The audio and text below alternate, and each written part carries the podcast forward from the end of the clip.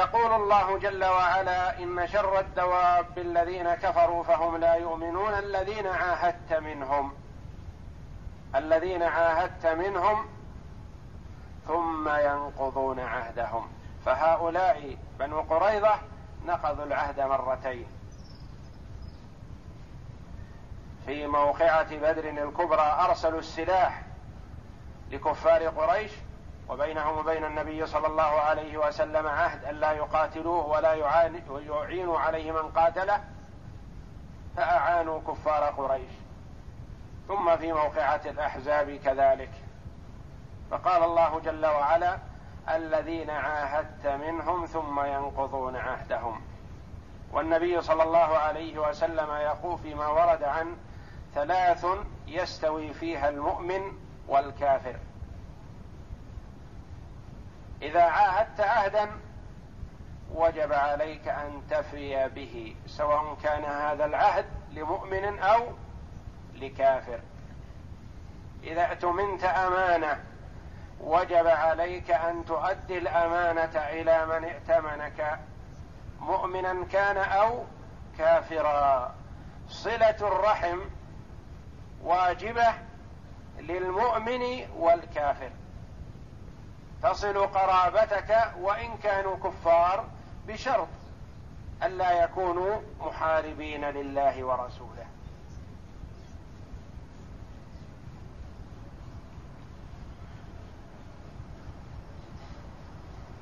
فأسماء رضي الله عنها جاءت إلى النبي صلى الله عليه وسلم وهي في المدينة فقالت يا رسول الله إن أمي أتتني من مكة وهي راغبة وكانت أمها كافرة.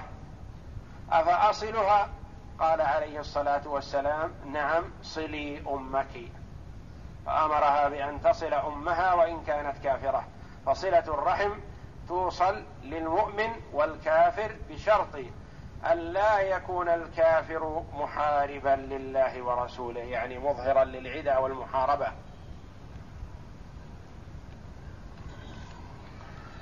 الذين عاهدت منهم ثم ينقضون عهدهم في كل مرة.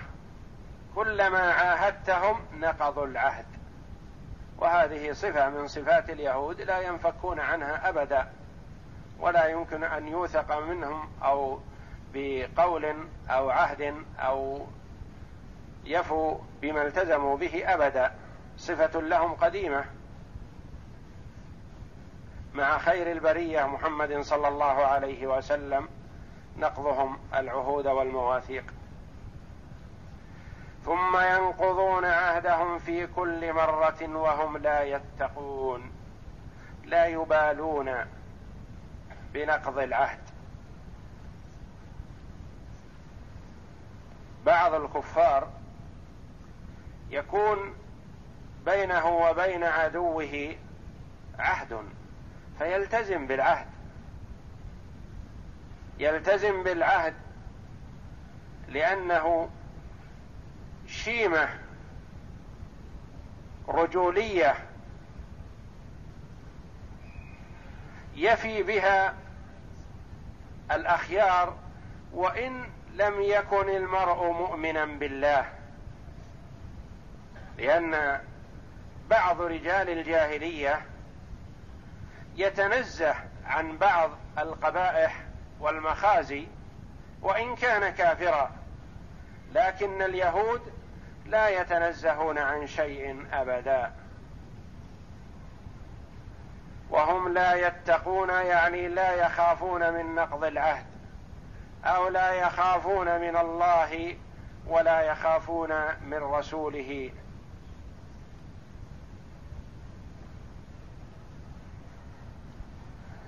فإما تثقفنهم في الحرب فشرد بهم من خلفهم لعلهم يذكرون.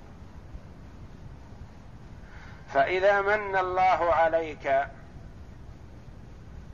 وتمكنت منهم ومسكتهم أو اذعنوا لك أو نزلوا على حكمك فشرد بهم من خلفهم.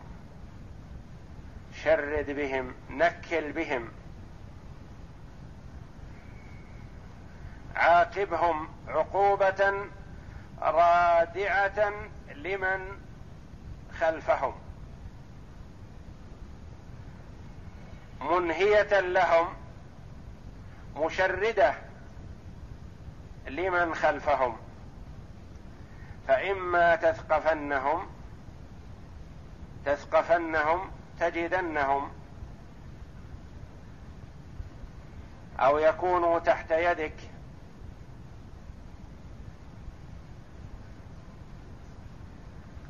ثقفته بمعنى وجدته.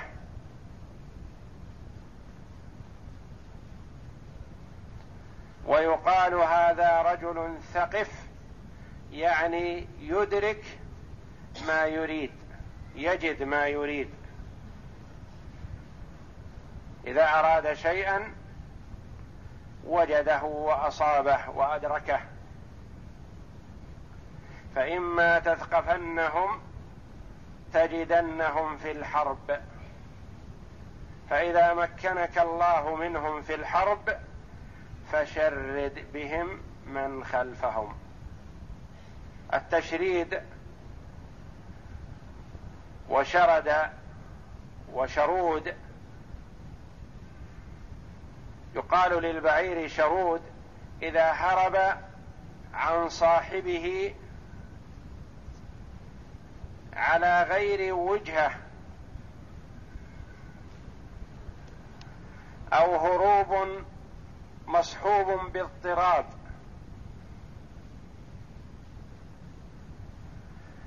وشرد بهم اجعل غيرهم يهرب من فعلهم هذا.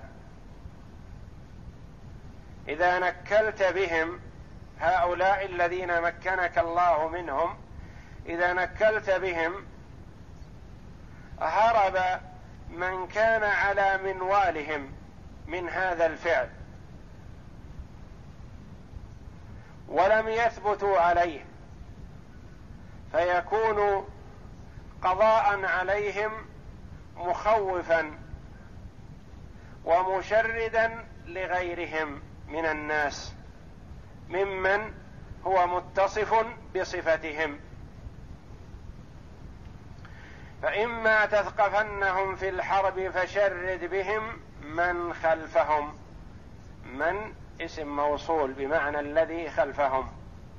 وفيها قراءة أخرى من خلفهم من على إنها الجارة. فشرد بهم من خلفهم لعلهم يذكرون. لعل من خلفهم يتذكر ويتعظ ويرجع عن نقض العهد والمواثيق.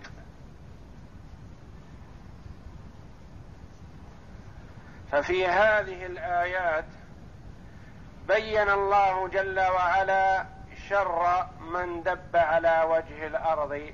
من هم؟ هم اليهود. الذين اتصفوا بصفة الكفر ونقض العهود والمواثيق. ثم بين له جل وعلا ماذا يعمل مع مثل هؤلاء. لئلا تأخذه الرحمة التي هو موصوف بها عليه الصلاة والسلام. فإذا مكنه الله من هؤلاء فلا تأخذه فيهم الرحمة.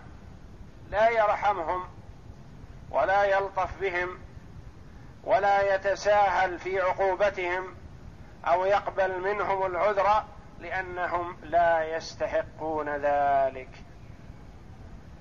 فإما تثقفنهم في الحرب فشرد بهم من خلفهم لعلهم يذكرون. ثم قال جل وعلا منبها لنبيه محمد صلى الله عليه وسلم أهمية العهد والميثاق الذي يكون بينه وبين عدوه وأنه عليه الصلاة والسلام يفي بالعهد لكن قد يصدر شيء من الخيانة من عدوه غير ظاهرة وغير بينة. فما هو موقفه عليه الصلاة والسلام من ذلك؟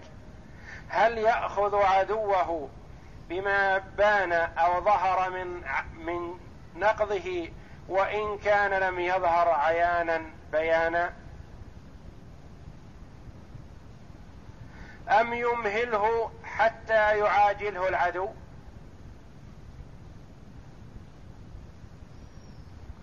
النبي صلى الله عليه وسلم يكون بينه وبين طائفة من الكفار من يهود أو غيرهم عهد.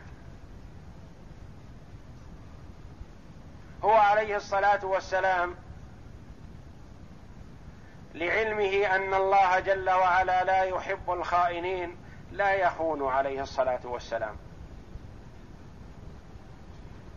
لا يخون فإذا شك في قوم الخيانة فما هو موقفه؟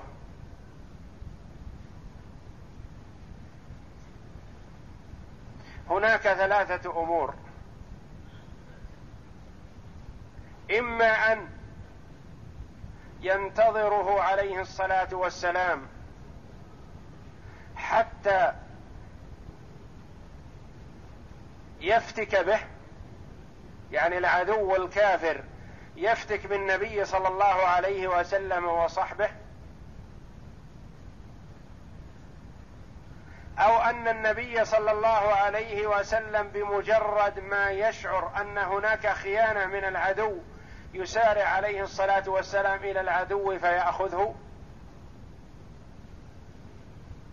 والأمر الثالث الوارد في هذه الآية إذا استشعر من عدو له خيانة فليظهر له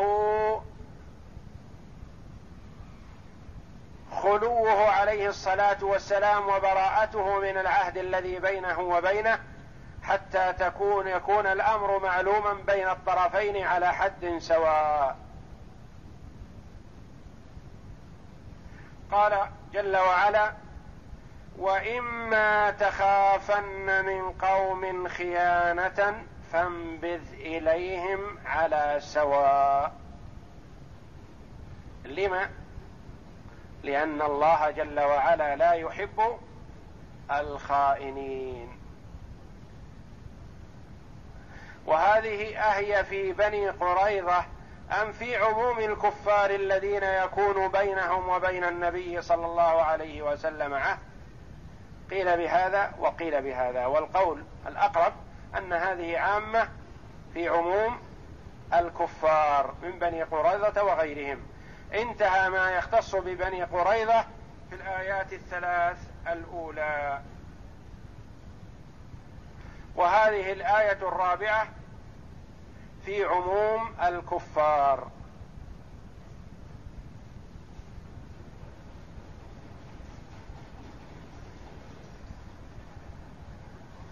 فإذا كان بين النبي صلى الله عليه وسلم وبين طائفة من الكفار عهد.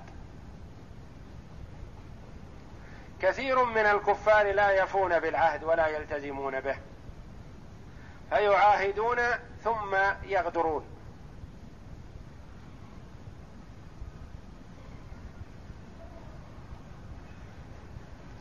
فإذا استشعر منهم النبي صلى الله عليه وسلم شيئا من الغدر وإن كان خفي هل يعاجلهم؟ لا.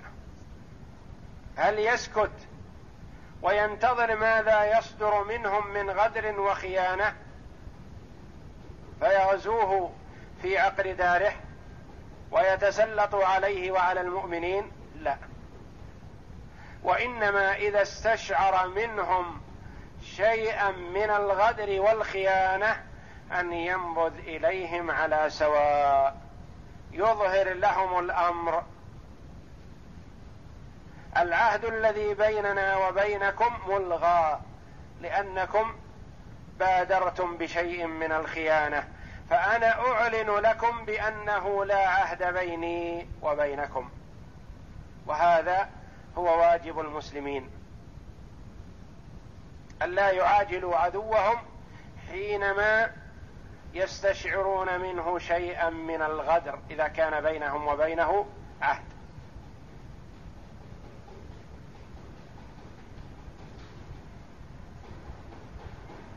خرج معاوية رضي الله عنه بجيش وتهيأ قرب بلاد الروم وكان بينه وبينهم عهد وهذا العهد على وشك النهاية.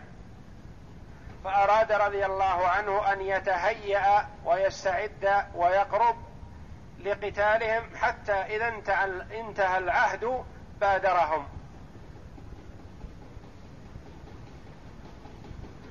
فعلم بذلك أحد الصحابة رضي الله عنه فجاء مسرعا على دابته مكبرا لله جل وعلا الله أكبر الله أكبر وفاء لا غدرا سمعت رسول الله صلى الله عليه وسلم يقول إذا كان بينك وبين عدوك عهد فلا تحل عقدة ولا تعقد أخرى حتى يتم ما بينك وبينهم من عهد أو تنبذ إليهم على سواء. فطلبه معاوية رضي الله عنه فإذا هو عمرو بن عبسة الصحابي الجليل رضي الله عنه فرجع معاوية رضي الله عنه امتثالا لقول النبي صلى الله عليه وسلم. وكان هذا في أول الأمر اجتهاد من معاوية رضي الله عنه للجهاد في سبيل الله من كفر بالله. وكان بينه وبين هؤلاء عهد فأراد رضي الله عنه أن يتهيأ حتى إذا تم العهد بادرهم لعلهم يدخلوا في دين الله.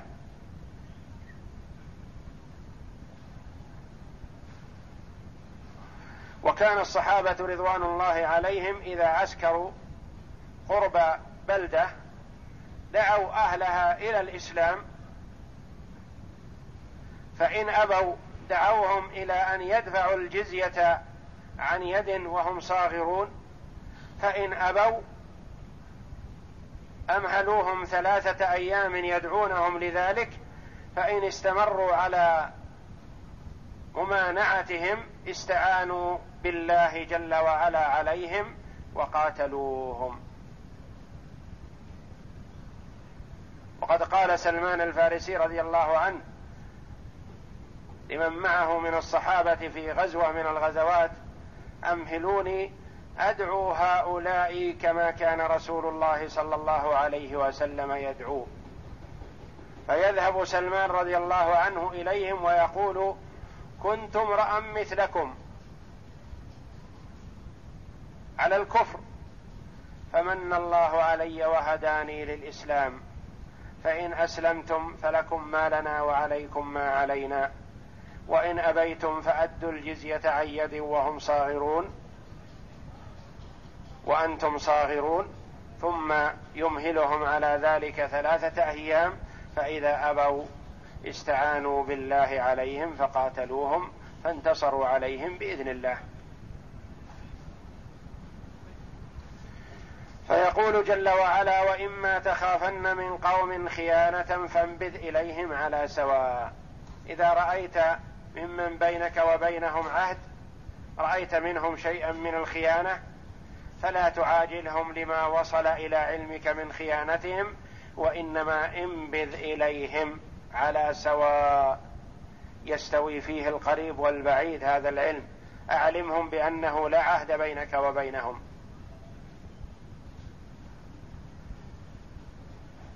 على سواء بحيث يستوي في علم هذا القريب والبعيد. يدرون بأنه لا عهد بينك وبينهم حينئذ قاتلهم. أما أن تأتيهم على غرة وقد خان بعضهم وبعضهم لم يعلم فلا تعاجلهم. ولم لأن الله جل وعلا لا يحب الخائنين فلا تجوز الخيانة ولا يحبها جل وعلا لا من مسلم لمسلم ولا من مسلم لكافر.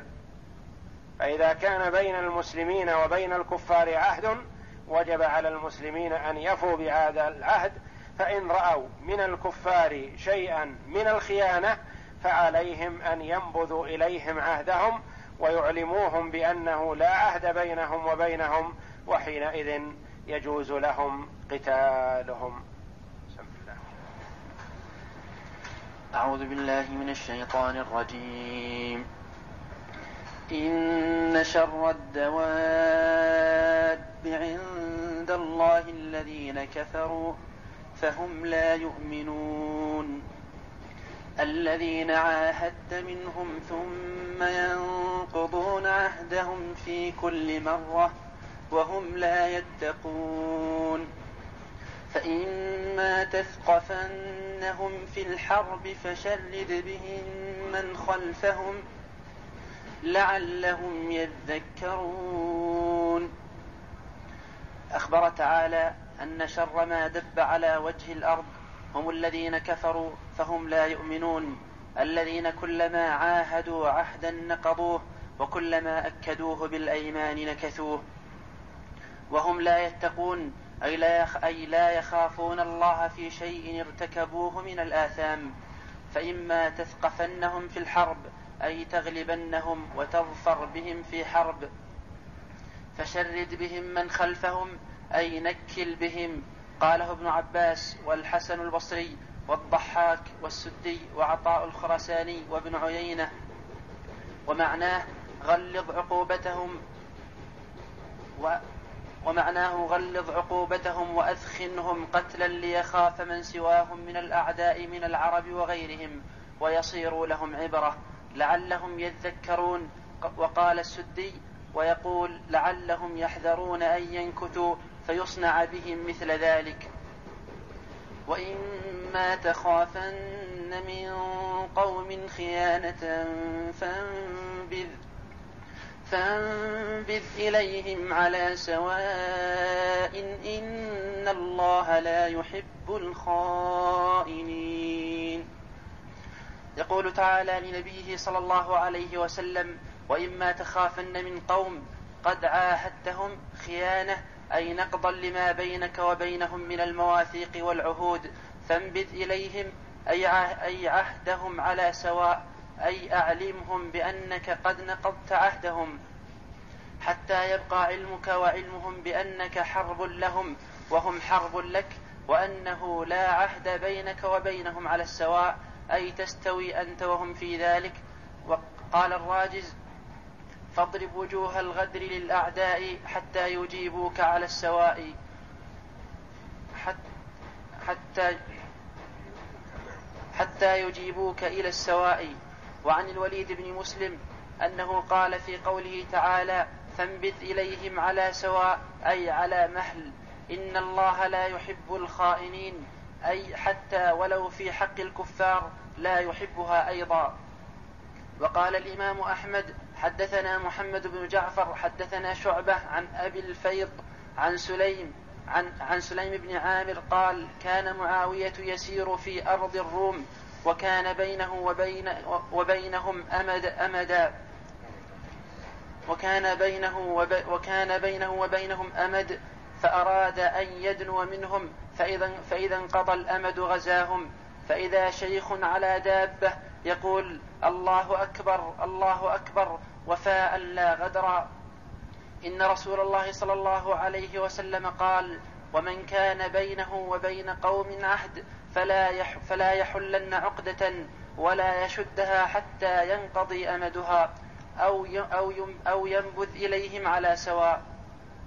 قال فبلغ ذلك معاوية فرجع فإذا بالشيخ عمرو بن عنبسة رضي الله عنه وهذا الحديث رواه رواه أبو داود الطيالسي عن شعبة وأخرجه أبو داود والترمذي والنسائي وابن حبان وابن حبان في صحيحه من طرق عن شعبة.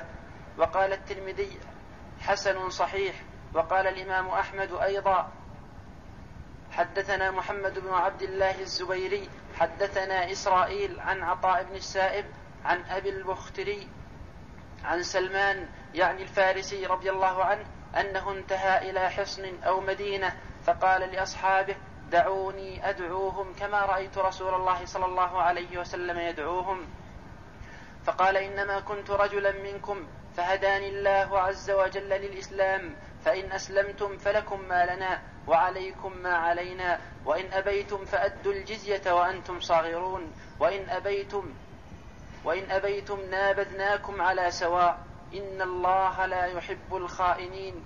يفعل ذلك بهم ثلاثة أيام. فلما كان اليوم الرابع غدا الناس إليها ففتحوها بعون الله.